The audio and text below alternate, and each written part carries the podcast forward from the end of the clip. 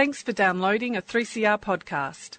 three C R is an independent community radio station based in Melbourne, Australia. We need your financial support to keep going. Go to w w w dot three c r dot org dot a u for more information and to donate online. Now stay tuned for your three C R podcast.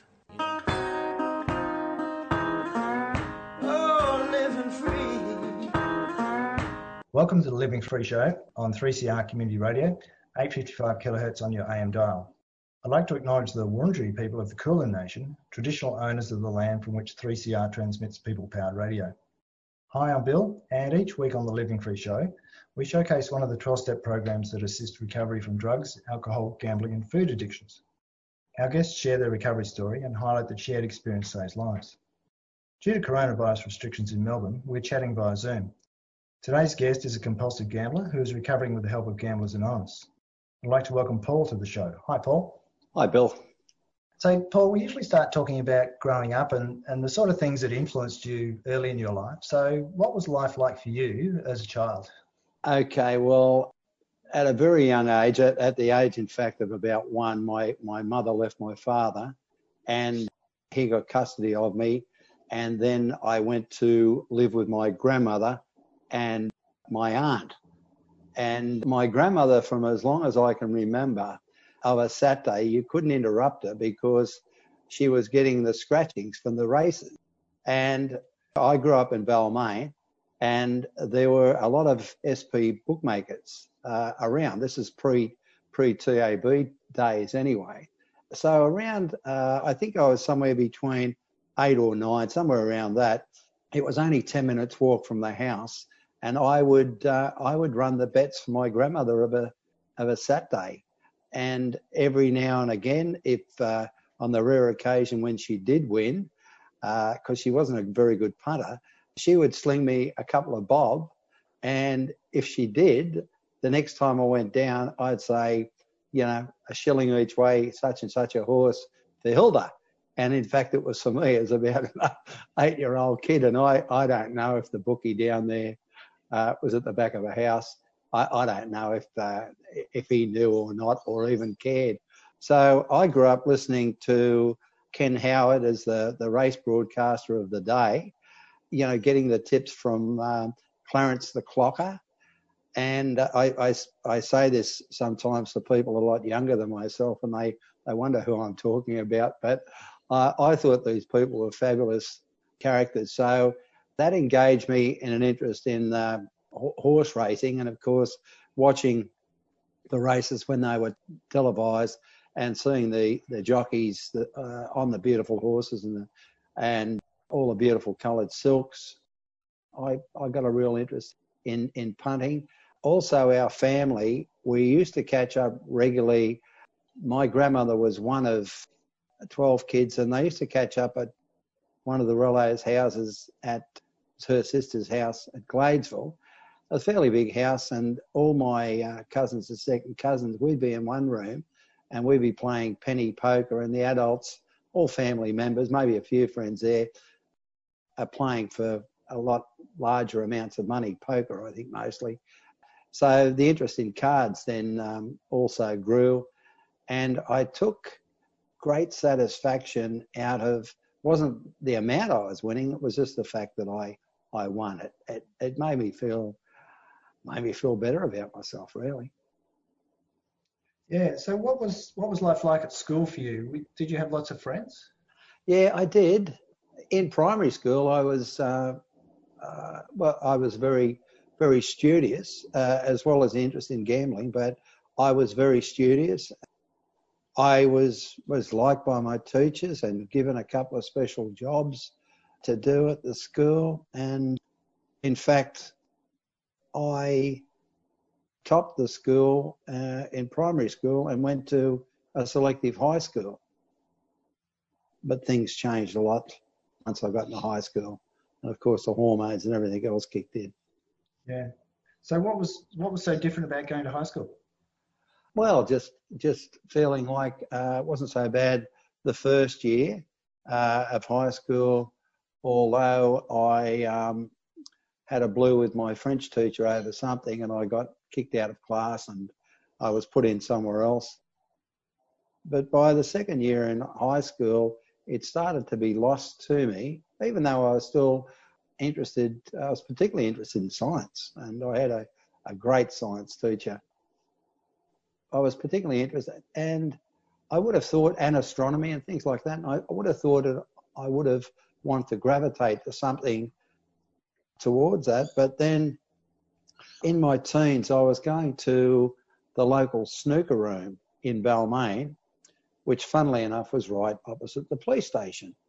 And in this uh, in this snooker room, naturally, they they had the uh, the snooker tables, the big snooker tables, which I, I started to um, to learn off the older kids how to play snooker. I liked it. I never a champion, but I liked it. But there was also an S P bookie there, and there were illegal card games of different sizes.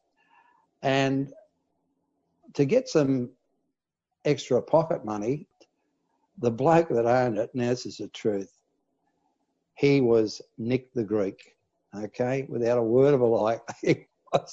And one of my little tasks to, to get some money was to take a carton of beer over to the police station of a Saturday afternoon. And for that, I would get five dollars. And five dollars in the sixties, uh, as probably about a fourteen, fifteen-year-old, was a lot of money to me. You know, it's probably, I might have got about that amount as pocket money, I think. But, uh, yeah, it was another way of getting a quid back in the day. It must have been quite an experience to walk into a police station with a carton of beer. Well, you know, they. I, I, I was nervous as hell the first time, but from then on in, yeah, good on you, mate. Yeah, yeah, yeah. Well, next week bring two cartons and all this sort of thing, you know. But there was the occasional raid, and it was all sort of a, a stitch up on this this place.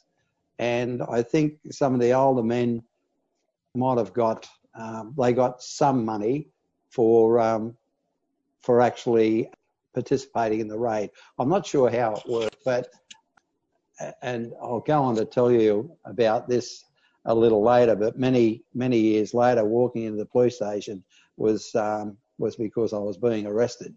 Unfortunately, it wasn't it wasn't a, fr- a friendly uh, a friendly episode later. Right. So, Uh, were you one of how many children? I was a um, a single child. As I said, my, my mother and father split up when I was only one year old and subsequently divorced. But in my later life, I met up with my mother. I was in my forties, and I've got, well, I did have, I've still got a stepsister. One of the stepbrothers has died, and the other one I, I only ever met once and have no contact with. My stepsister I met when, let me think how old I was. I was probably mid-forties or something like that. And actually she's in another fellowship. I um, discussed issues with her surrounding her problems at the time.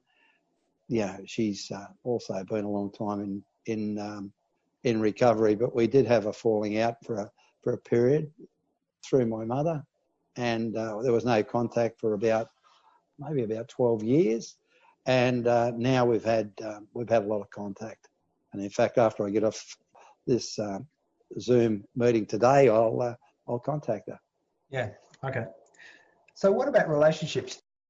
Were you a sort of a an isolating sort of kid? Keep to yourself?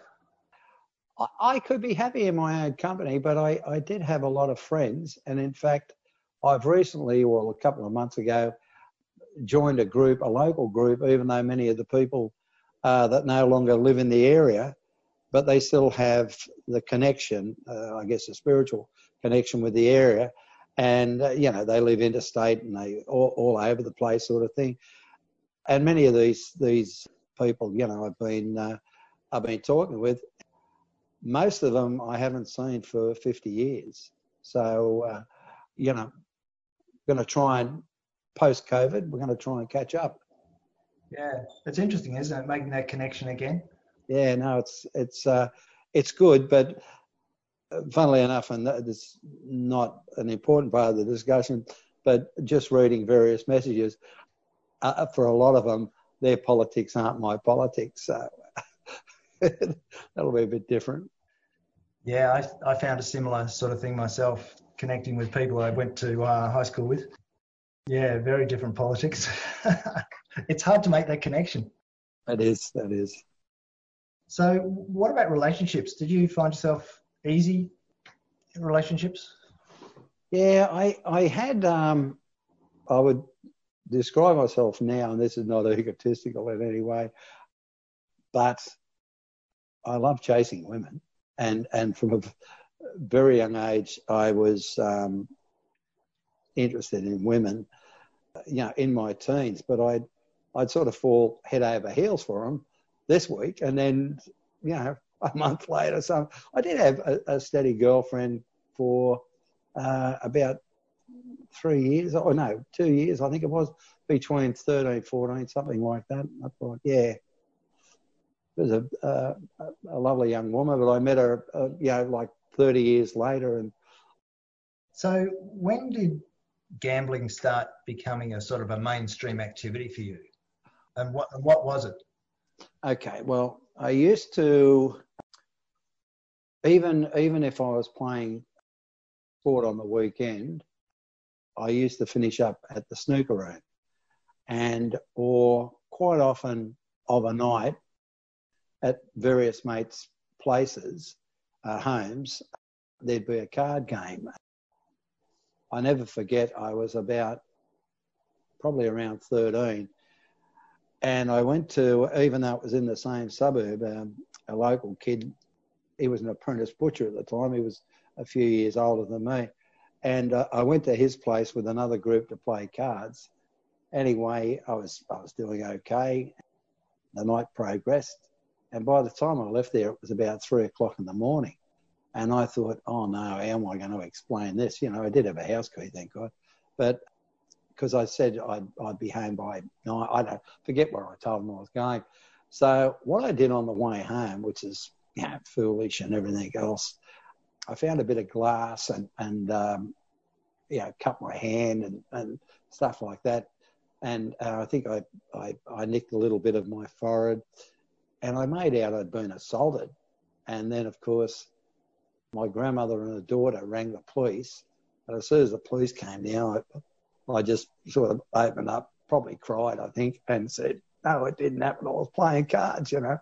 And the um, the, co- the cop would probably, if my uh, uh, grandmother wasn't around, probably would have given me a boot up the backside for being an idiot and, you know, causing them trouble. But, um, yeah, it was just like that. You know, I, I want to play cards all the time.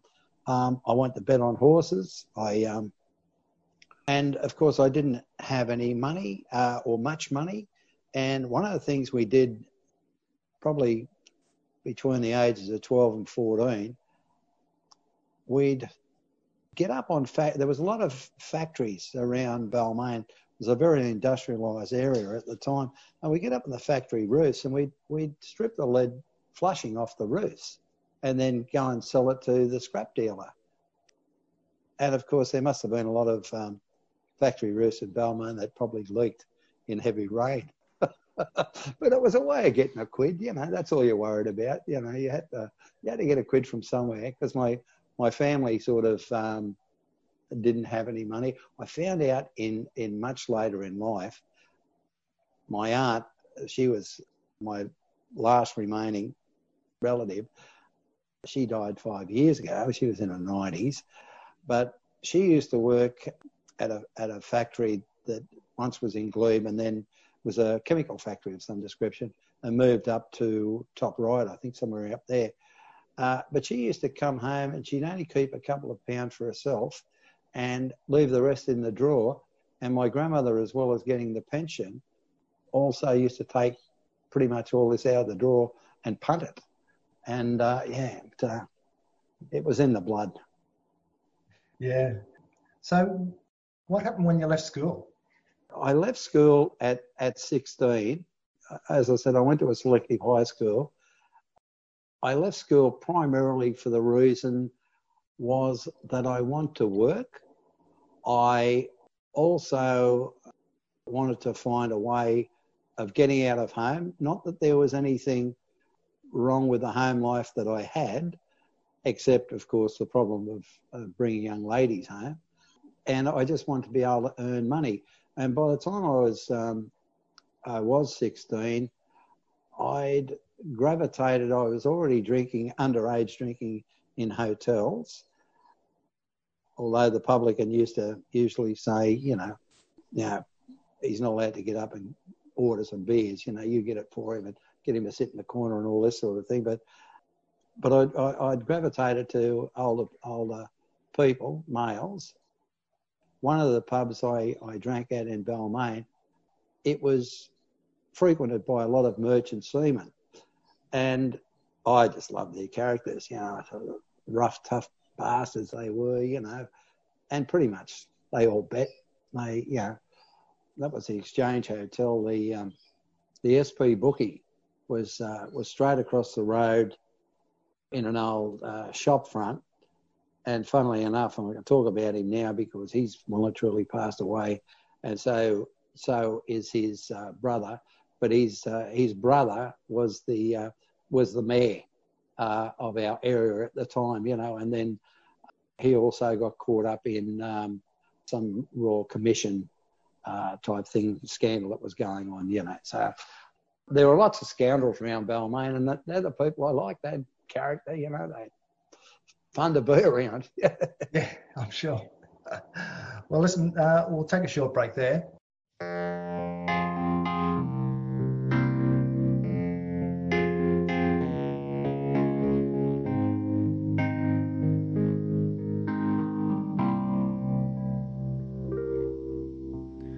I climbed up on the rooftop of an old abandoned flophouse, and I watched the drunks go stumbling down on the street, and those kids smashed all our windows, and they tried to steal my bike.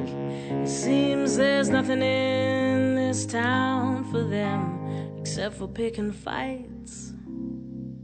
And I thought about that train that runs along beside the Hawkesbury.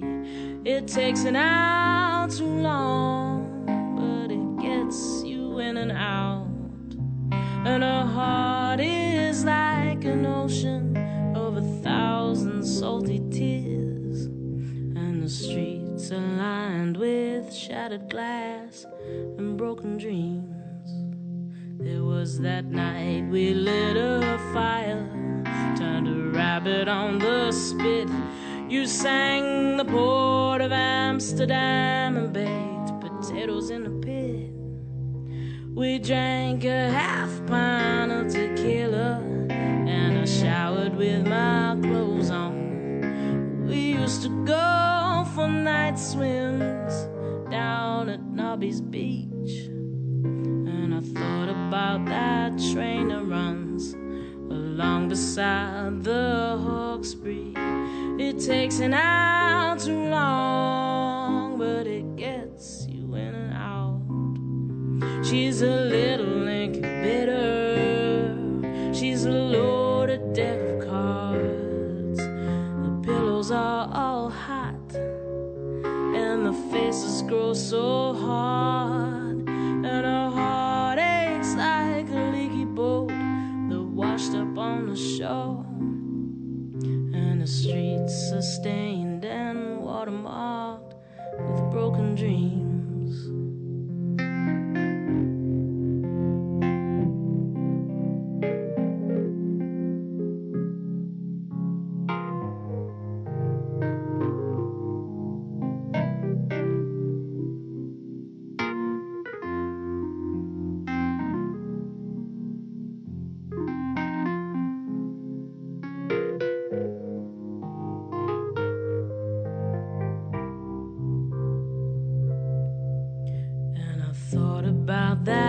Train that runs along beside the Hawkesbury. It takes an hour too long, but it gets you in and out. and that was uh, Mojo Juju with Train Along the Hawkesbury, uh, courtesy of the Australian Music Radio Airplay Project. If you care for a friend or someone in your family with disability, a medical condition, or who is elderly, Carer Gateway can help you get free support. Carer Gateway has lots of services to help carers. There's counselling, financial and peer support, and online courses that you can do at your own pace. They also have respite services to help you look after the person you care for while you take a break. Call Carer Gateway on one eight hundred, four two two, seven three seven or visit the website carer gateway dot gov dot a u. A three C R supporter. Monday, Friday, three C R. Yeah, join me at eleven every Friday for some black and deadly sound. three C R Community Radio eight fifty-five on the A M dial. Black and Deadly Friday, Robbie Thorpe Radio three C R. Yeah, join me at eleven every Friday for some black and deadly sound. three C R Community Radio eight fifty-five on the A M dial. Voice of the people, the people. Black and Deadly Friday, Robbie Thorpe Radio. Oh, living free. This is the Living Free Show on three C R, eight fifty-five kilohertz on your A M dial and three C R on digital radio.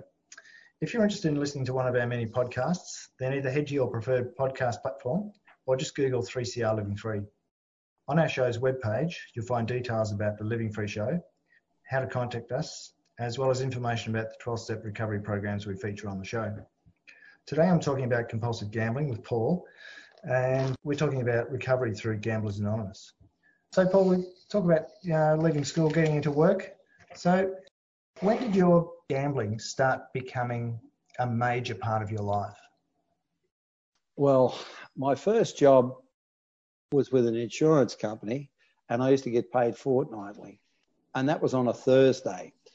And Thursday night at the snooker room that I was talking about earlier, they used to have a card game called Manila, and it was largely frequented by um, by Greek gentlemen, but they w- they wouldn't um, you know they they wouldn't be speaking in, in in Greek necessarily, and you could set the stakes a- as high as as you wanted to. the The game would determine the players would determine the stakes on the night, and as the night progressed, the stakes became higher, and it wasn't uncommon that I would knock off my fortnight's pay on the Thursday night and then have to um, bite my grandmother for some, um, you know, for some money to uh, even be able to travel to work uh, in the city for the next fortnight. But uh, I did that constantly, you know, I was forever borrowing off her, borrowing off other mates, and um, paying it back, and then, you know, the same thing would happen. And I lasted with that that company for about twelve months. I swore I'd never um, uh, never do another office job. I hated fortnightly pay, and I went to work for about uh, how old? I don't know, probably about four years as a builder's labourer, and I still gambled. I still gambled. I found other places um, to gamble, and uh, when I won, on occasions, I'd find somewhere else to to gamble that night. Yeah. So what were you primarily gambling then? Cards or horses? Yeah, uh, well, both. Cards and horses. Uh, uh, horses every Saturday. And the group that I ran with, and and uh, sometimes it depended on the, the hotel that you were at. There were different groups, but I seemed to be able to get on all right with most groups, but uh, sometimes I'd uh, have to bite the um, publican for money. You know, if I couldn't settle, then I just wouldn't go near that pub for quite a while, and hopefully he'd forget about it, or if he reminded me, I'd make some excuse. But but pretty much every um, every pub on a, on a Saturday uh, had an S P bookie, so it was convenient.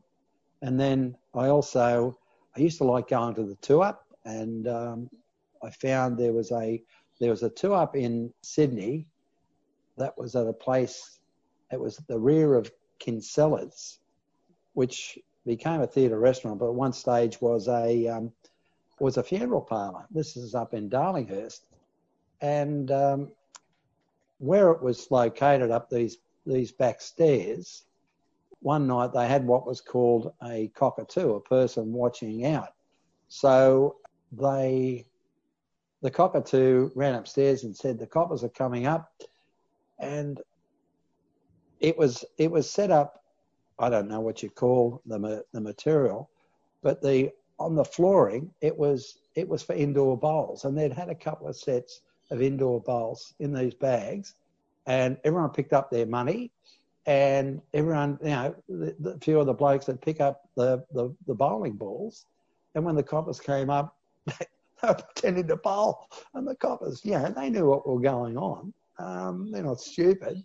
Uh, but there was nothing they could do. You know, there was no evidence there as such. So that was a funny episode. But there was a few. There was another. There was a good um, uh, tour up on Victoria Road in, uh, in Roselle. There was another one I went to sometimes at Strathfield. Uh, that went for a long time. And, of course, there was a baccarat up in um, sort of Woolloomooloo, between Woolloomooloo and the uh, and the Cross. And yeah, yeah, these places were relatively easy to find. Yeah, it's amazing, isn't it, when you think of it? Hiding in plain sight, really. Very much so. And and I've got to say that, you know, when the when, whatever year the T A B did come in, it just wasn't the same. It wasn't the same at all. And I think that's when I would try and get to, I wouldn't get there every Saturday, but try and get to the races as um, often as possible to be betting on course. So obviously gambling was a, a big part of your life. So did it affect your work or your family? Yeah, uh, it certainly affected my family. My my my work seemed to be okay, largely. I, I went from the builders, working on building sites as a builder's labourer. Then I worked for three years in the um, in a brewery at uh, in Sydney. And believe it or not, there was a um, he's well and truly dead now, Alan Green, but he. He took a hell of a lot of money off me and a lot of the other workers there. He was the S P on site, uh, just one of the co-workers taking bets. And so we were, you know, earning very big money because we're working, you know, sixty hours a week and, um, and of course, blowing it. And then after that, I went to, uh, I got into the ship repair industry, and again, um, colossal money. I was I was married when I was twenty, and... Um, uh, We had a had a son, and, you know, sometimes I just didn't weigh in any money to pay the rent, and other times if I had a good win, I'd sort of throw it on the lounge and now help yourself, and like a big shot, you know, and it wasn't very nice. And, uh, um, yeah, my um, uh, I was divorced after about fifteen years, but... And my, my first wife passed away at a young age as well. She she put up with a lot and didn't really squawk about it. You know, really put up with a hell of a lot. Some people expect to be treated badly. I've found that it's not a... You know, they just sort of put up with what we consider to be unacceptable behaviour. Yeah. She she was a she was a good woman and a good mother, and uh, she didn't deserve what, what I offered. Yeah. So when did your gambling start becoming a problem to you? I think when, um, even though I was I was working in, in jobs and probably earning double whatever the um, the minimum wage was then, or or even more, depending on the hours, it sort of wasn't enough. And then I used to borrow, and I used to borrow off, um, well, strictly speaking, they, they weren't even, they were money lenders. And my grandmother had, I, I sort of followed this on from, from my grandmother, who also used to borrow money off a money lender, Mister Brown. And I don't know what sort of interest he was charging her back then, but quite often when she'd blown all her money, she'd tell me as a little kid to go, you know, as a ten-year-old or something, to go to the door and just say, Nana's not home, because she couldn't pay him. And uh, this particular bloke, I saw him in Balmain R S L when I was in my twenties, and yeah, I gave him, gave him a bit of a a serve, say the least. You parasite, you know. And then, but I then I was borrowing uh, off similar type of people, as and then of course, I managed to. I think this is this was um, how old was I then? Oh, this this this probably happened at about. I'll jump ahead if I can while it's on my mind. nineteen eighty-three, and um, I got a I got a job, and I someone there. Said to me, join the credit union, you know, and start a Christmas club and all this, which I did. And into about three weeks in, I was only having something like twenty dollars a week taken out of my pay. About three weeks in, I went to the credit union and made an appointment with the uh, loans officer and said, and I think it was, yeah, it might have been, I don't know, three, four hundred dollars or something. I need to borrow. What for? Oh, he's going to ask what for. Oh, the dentist. I need dental work. He said, um, give me the give me the name of your dentist and we'll make out a cheque for your dentist. I went, oh, a cheque? Uh, he'll only take cash. Well, no, that's not the way they operate. I said, no, look, the dental work I'm having done is probably would have cost over one thousand dollars, but this dentist has been disbarred, but he's still practising. So we've got to do it through cash. And the loans officer looked at me and scratched his head. I'm sure he said to himself, well, this bloke is shonky, but, you know, it's a hell of a good story. And I got the money. I got the money. And that was a that was a the, the first loan. And then, you know, I got uh, credit cards after that, and they were always maxed out. And then I opened another account with another uh, institution, and um, all of a sudden there was eight thousand five hundred dollars owing on that. And then, you know, later on I decided uh, I know a way around this. Um, so I won't have to weigh in money for groceries and, and stuff. I'll get a David Jones card. So in no time at all, I've got a David Jones card, which, which uh, no, how much? six thousand dollars or I forget the exact figure, but I know the interest rate was over over twenty-one percent. So yeah, that was that was a killer as well. So I was in a hell of a lot of debt. And even when I did win, the, the trouble was I didn't sort of, or very rarely, thought about paying any of the debts off. You know, we'd take the wife out for a bang-up meal and say, you know, buy some new clothes and, you know, buy her a gold chain or something like that. You know, screw all the banks and that, you know, they, they got plenty. So how how did you continue to do that? It must have been very difficult for you to manipulate all that. Uh, it, it was it was incredible. I was forever chasing my tail, and would would borrow on one to pay another. And I, at one stage, I had it wasn't a it wasn't a proper calendar, but it was like a calendar where I'd. You know, I'd have the names of the institutions or where I had the money, and uh, with an arrow pointing on a particular date. So I'd pay that one to shut them up, and then uh, I'm using from another institution to pay that. So yeah, it all it all went it all went haywire, to say the least. So what does haywire mean for you?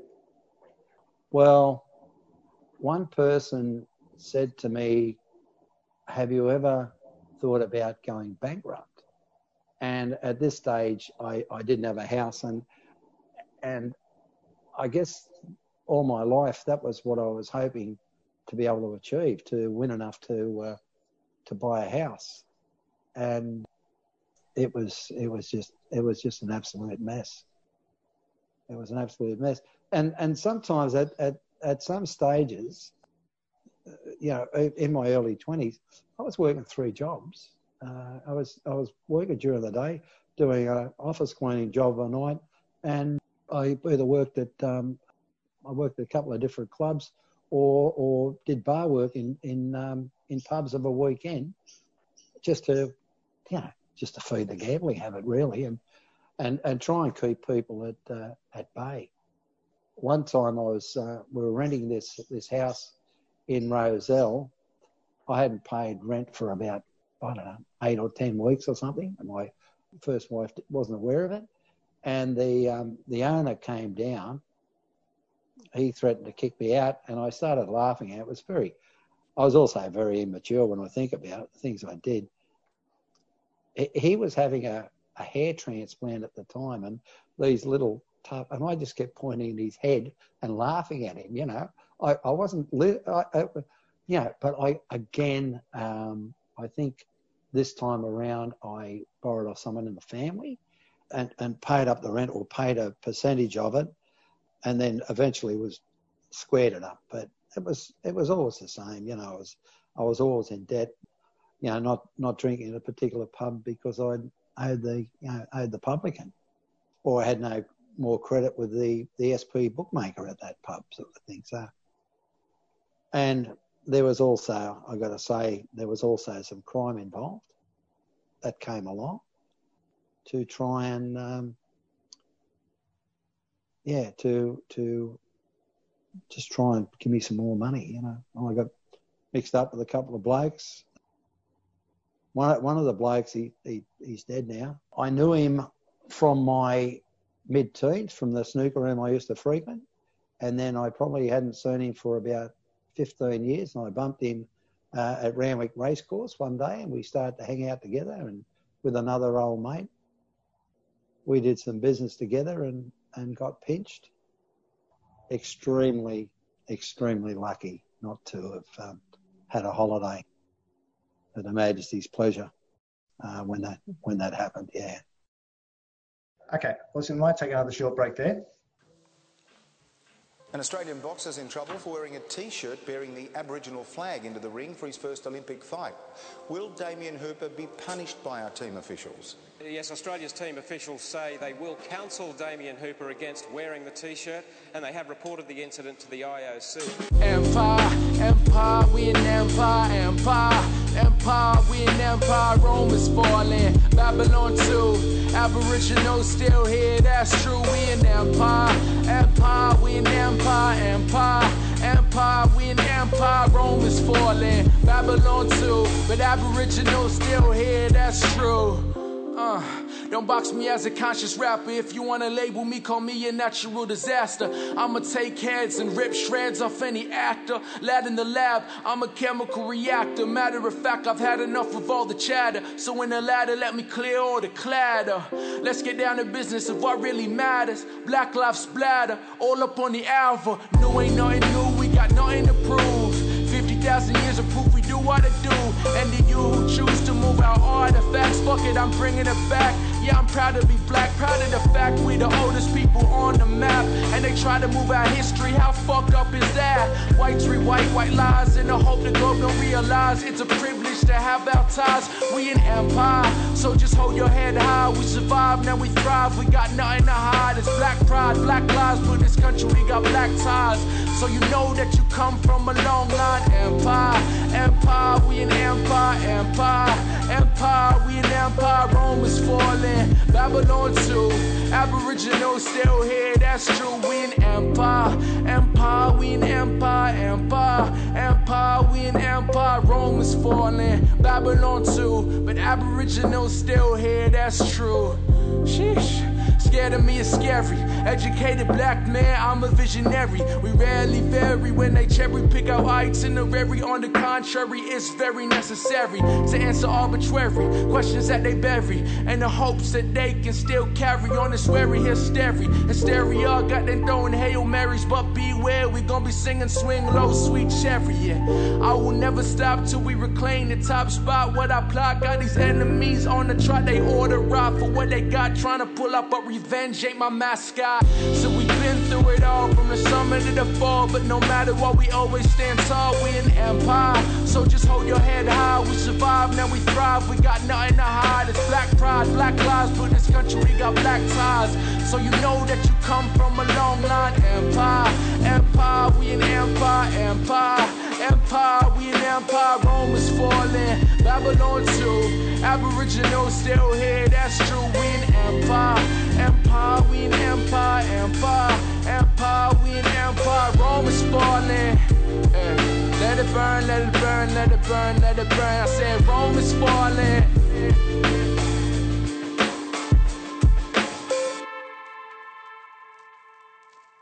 Uh, and that song was by Ziggy Ramo It was called Empire, and again, it was courtesy of the Australian Music Radio Airplay Project. Housing for the Aged Action Group has gone digital to help stop the spread of the coronavirus, but we're still here. If you're over fifty years old and having problems with your housing, we can help. If you're having trouble paying the rent, problems with your retirement village manager, or concerned about your caravan park, give us a call on one three hundred, seven six five, one seven eight. We can also help connect you with aged care services and emergency relief if you need it. Stay safe, everyone.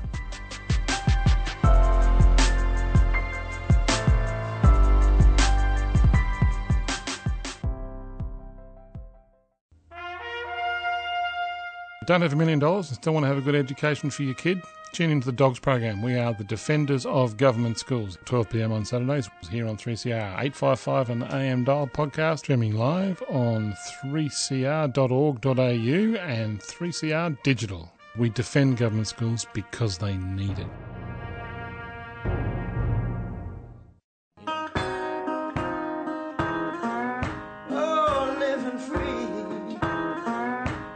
Uh, this is the Living Free Show on three C R, on digital radio, and live streaming on three c r dot org dot a u forward slash streaming. And I'm talking with Paul about recovery from compulsive gambling with the help of Gamblers Anonymous. So, Paul, it was it must have been quite hard with all those stresses of financial stresses on you. So what triggered you to seek help? Okay, well, you know, from my... Uh, from my teens throughout my twenties and thirties till I was in my forties, I was still gambling. My gambling was out of control. I was in, you know, trouble quite often. And one day, uh, or one early morning after a um, a three-day uh, sort of around-the-clock gambling binge, I came home. I'd, I'd only been married to my second wife for twelve months, and already we were sleeping in separate bedrooms. I couldn't sleep. Uh, I suffered uh, with really bad insomnia, and so I was taking sleeping tablets.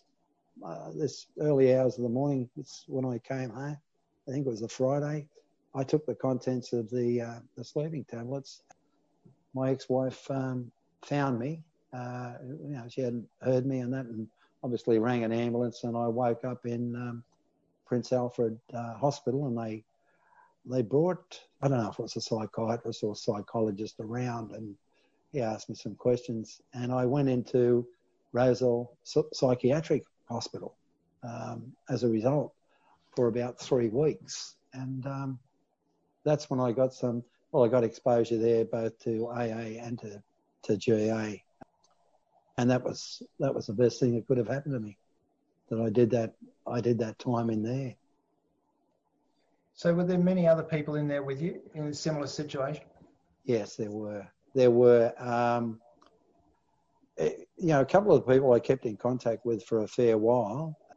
I don't don't see now, unfortunately. I'd like to say that, but it was it was the best thing that could have happened at the time. Um, And you know, there was there was individual counselling, there was uh, there was group counselling, there was obviously government funding back then for this institution, and uh, then they'd even take you out in a bus sometimes to go to visit a meeting. So I did have some exposure as well. Well as uh, there, I think uh, I think it was one night a week. I forget what. It might have been a Thursday night or something, Wednesday night. That um, they used to hold a an in-house meeting at uh, at the hospital. What did you think when you understood the fact that you're suffering from a from an illness? You know, what did that mean to you? Well, it really meant that it was something that I didn't have any control over whatsoever. And did that did that make you feel better? Uh, I wouldn't say it made me feel better. It just gave me some understanding of what was going on. When I went in there, and I, I shared this recently, I'd seen, uh, that was nineteen ninety-four. I'd seen a movie several years earlier called One Flew Over the Cuckoo's Nest with Jack Nicholson. And I loved the movie. And I thought, how good was it be, would it be to be mad? You know, I, I thought it would be, that would be an experience. I, you know, and here I was in this place and, uh, you know, not totally insane, but certainly on my way, on my way. And I'm thinking, my God, what, where, how did I get here? You know. So what happened when you got out? You obviously continued going to G A, but was it an easy thing to do to just go to G A? Yeah. By then, I was living in Redfern, and there was a a hospital within five minutes walk of my place, I think, and uh, it was called the Rachel Foster Hospital. It's no longer there. It's been developed as a block of a huge block of units, but and they had this meeting room called the Roundhouse. And I went to my first meeting there on a Friday night, and um, a whole world opened up to me. The first G A meeting, yeah, I thought, this is good. These these people, they're not squareheads. They're, you know, they're knockabouts, and there were some characters, and there were, you know, it was incredible. Obviously, some of the people had passed away. There is there is one lady who's um, was at my first meeting, and I saw her a couple of weeks ago, and um, uh, she doesn't live in Sydney anymore, but and she's in her eighties now, and uh, she still gets to a meeting occasionally and stuff like that. So yeah, it's it's it's very very it was very very good.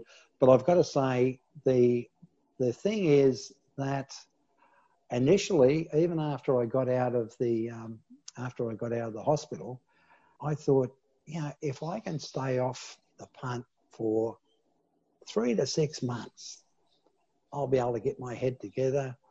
It'll be a bit unscrambled, and, um, you know, I'll be able to get, because I'll be able to control it. You know, that was, that was my insanity. Thank God for G A, because I learned along the way, you know, I'm suffering from a, Uh, a pathological addiction, I would describe it as. Uh, my behaviour w- was compulsive. Without G A, I wasn't going to get anywhere. And and at that very first meeting, Bill, and I, I'm blessed for this, a man, I can use his surname now because he's passed away, named Philip Sidney. He was at my first meeting. He befriended me. He talked to me after the meeting. He was the founder of G A in Australia. He he uh, he uh, he founded. The first meeting was in a little church hall up in Surrey Hills, not far from Redfern.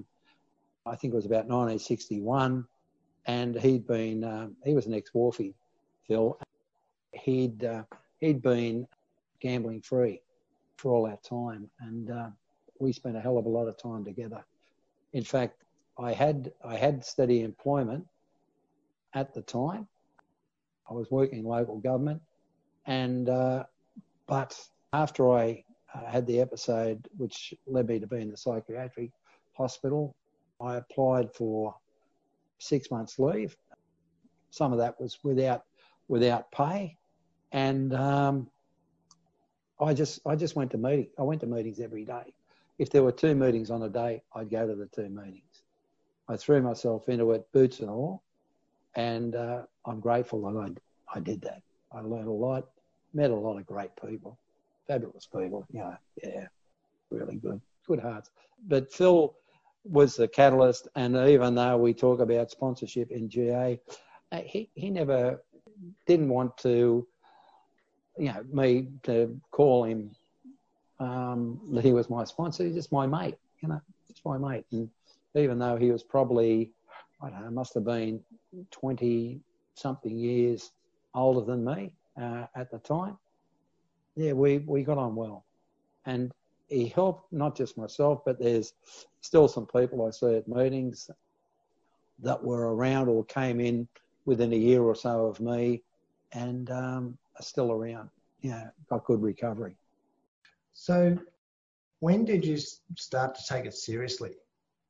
Well, as I said, certainly not the first first meeting. It was like a process of osmosis, I suppose, that the more meetings I went to, then I, I what I wanted was, I'm thinking, because initially I'd thought about being able to have a break from this and getting my head unscrambled and being able to control it. I, th- I always thought it was a problem about control, and that if I could control it, I could still gamble, and I could gamble sensibly, uh, if there is such a thing. But I, I came to learn that that wasn't going to be the case, that I had to I had to put this all behind me and just not gamble again. But even even today, and I share this at meetings, I have you know, I quit smoking twenty-three years ago. I quit smoking on the first day. I took two two weeks off work. The first day I get up, it was a Monday. I had four packets of cigarettes in the house. Six o'clock in the morning. I'm not going to have a cigarette till ten. Make ten o'clock. I'm not going to have a cigarette till twelve or two or something like that. Got through the first day, got through the first week. But I've never said that I've given up smoking for life. I've never said I've given up smoking. I've I've given up gambling for life. I just, I haven't gambled today and haven't gambled for nine thousand six hundred and something days behind that. So how's your life changed? Well, getting honest is a big change, I'm sure. Oh, look, it is. But I've got to say, um, and I'm, uh, you know, people will listen to this this podcast, and and I've listened to others, and, and think, well, um, all Paul's problems are, are resolved. No, they weren't. There's day-to-day problems in life. There's um, there's yeah you know, problems with children. There's a problem with relationships with your, your partner, and uh, things were were far from perfect with relationships. And later on, many years down the track, I was um, I was divorced from my second wife. Stuff happens. So, what's your life like now? Well, it's pretty good. I've been with my my partner now for sixteen and a half years.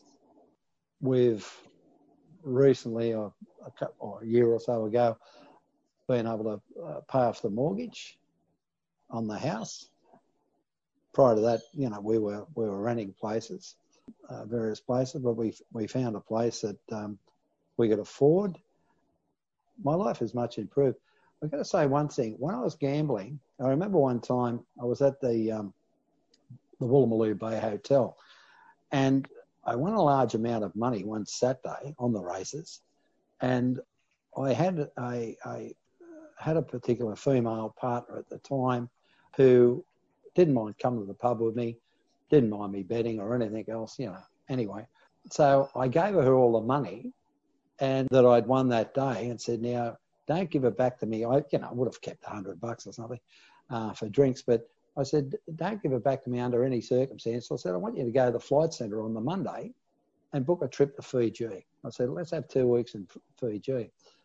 And when I won in the past, I mean, I've been to Fiji three or four times back then, but or I'd fly up to uh, the Gold Coast or one of the Barrier Reef Islands when I won.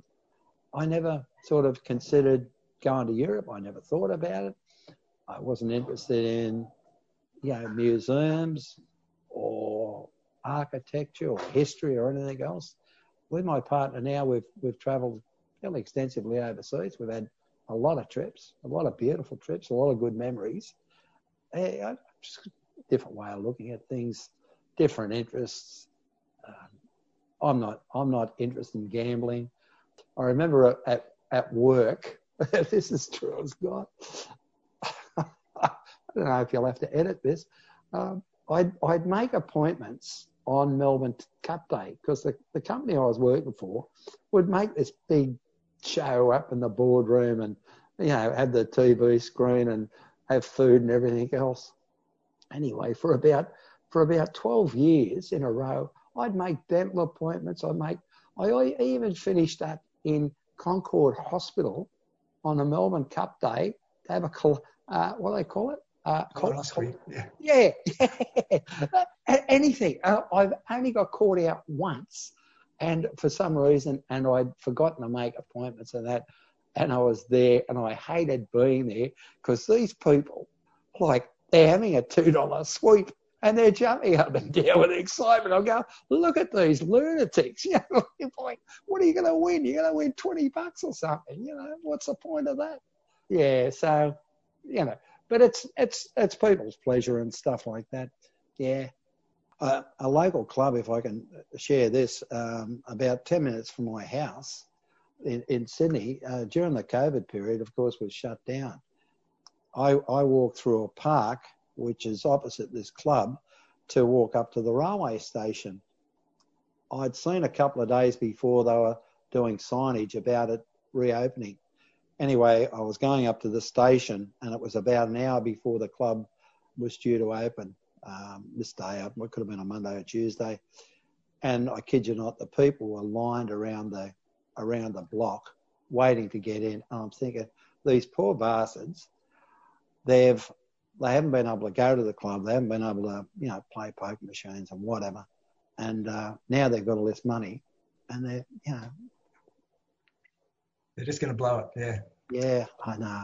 It's it's a it's frightful. Yeah, it's tragic. Okay, well, that's about all we've got time for today. Uh, so I'd like to thank Paul for sharing his his gambling recovery story with us and talking about how Gamblers Anonymous has helped him. Thanks, Paul. My pleasure, Bill. It's been great. Thank you.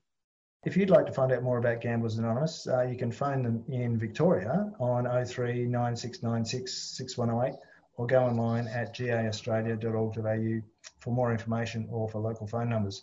Uh, what's the number in uh, Sydney, Paul? It is uh, oh two nine seven two seven five five one nine. Thank you. Uh, I hope you'll be able to join us again next week when we'll feature a guest from Alcoholics Anonymous. Thanks again for listening, and stay tuned now for Alternative.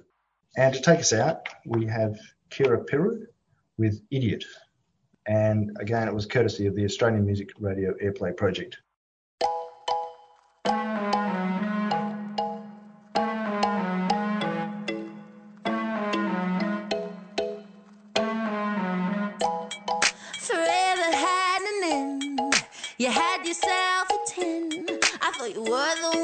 You're good for nothing. I'm throwing back some drinks, packing all my things. Then right on time I hear the goddamn phone ring.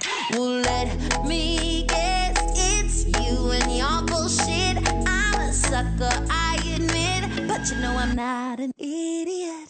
When I'm lonely, when I hear your name, when I'm out and trying to drink the pain away. Yeah, every little thing you do makes me go round again. You know it isn't working, but you pull me in the very second that I think I'm over it. Yeah, every little thing you do makes me go round and round again. Will we ever learn, reach the point of no return? If it's right or die, I wanna crash and burn. I've got only one regret, it's the day that we first met. Well, let me guess, it's you and your bullshit. I'm a sucker, I admit, but you know I'm not an idiot. When I'm lonely, when I hear your name, when I'm out and trying to drink the pain away. Yeah, every little thing you do makes me go round again. You know it isn't working, but you pull me in the very second that I think I'm over it. Yeah, every little thing you do makes me go round and round again. Round again, round again, round again. Oh, fuck this mess, fuck you and your bullshit. I'm a sucker, I admit, but you know I'm not an idiot. When I'm lonely, when I hear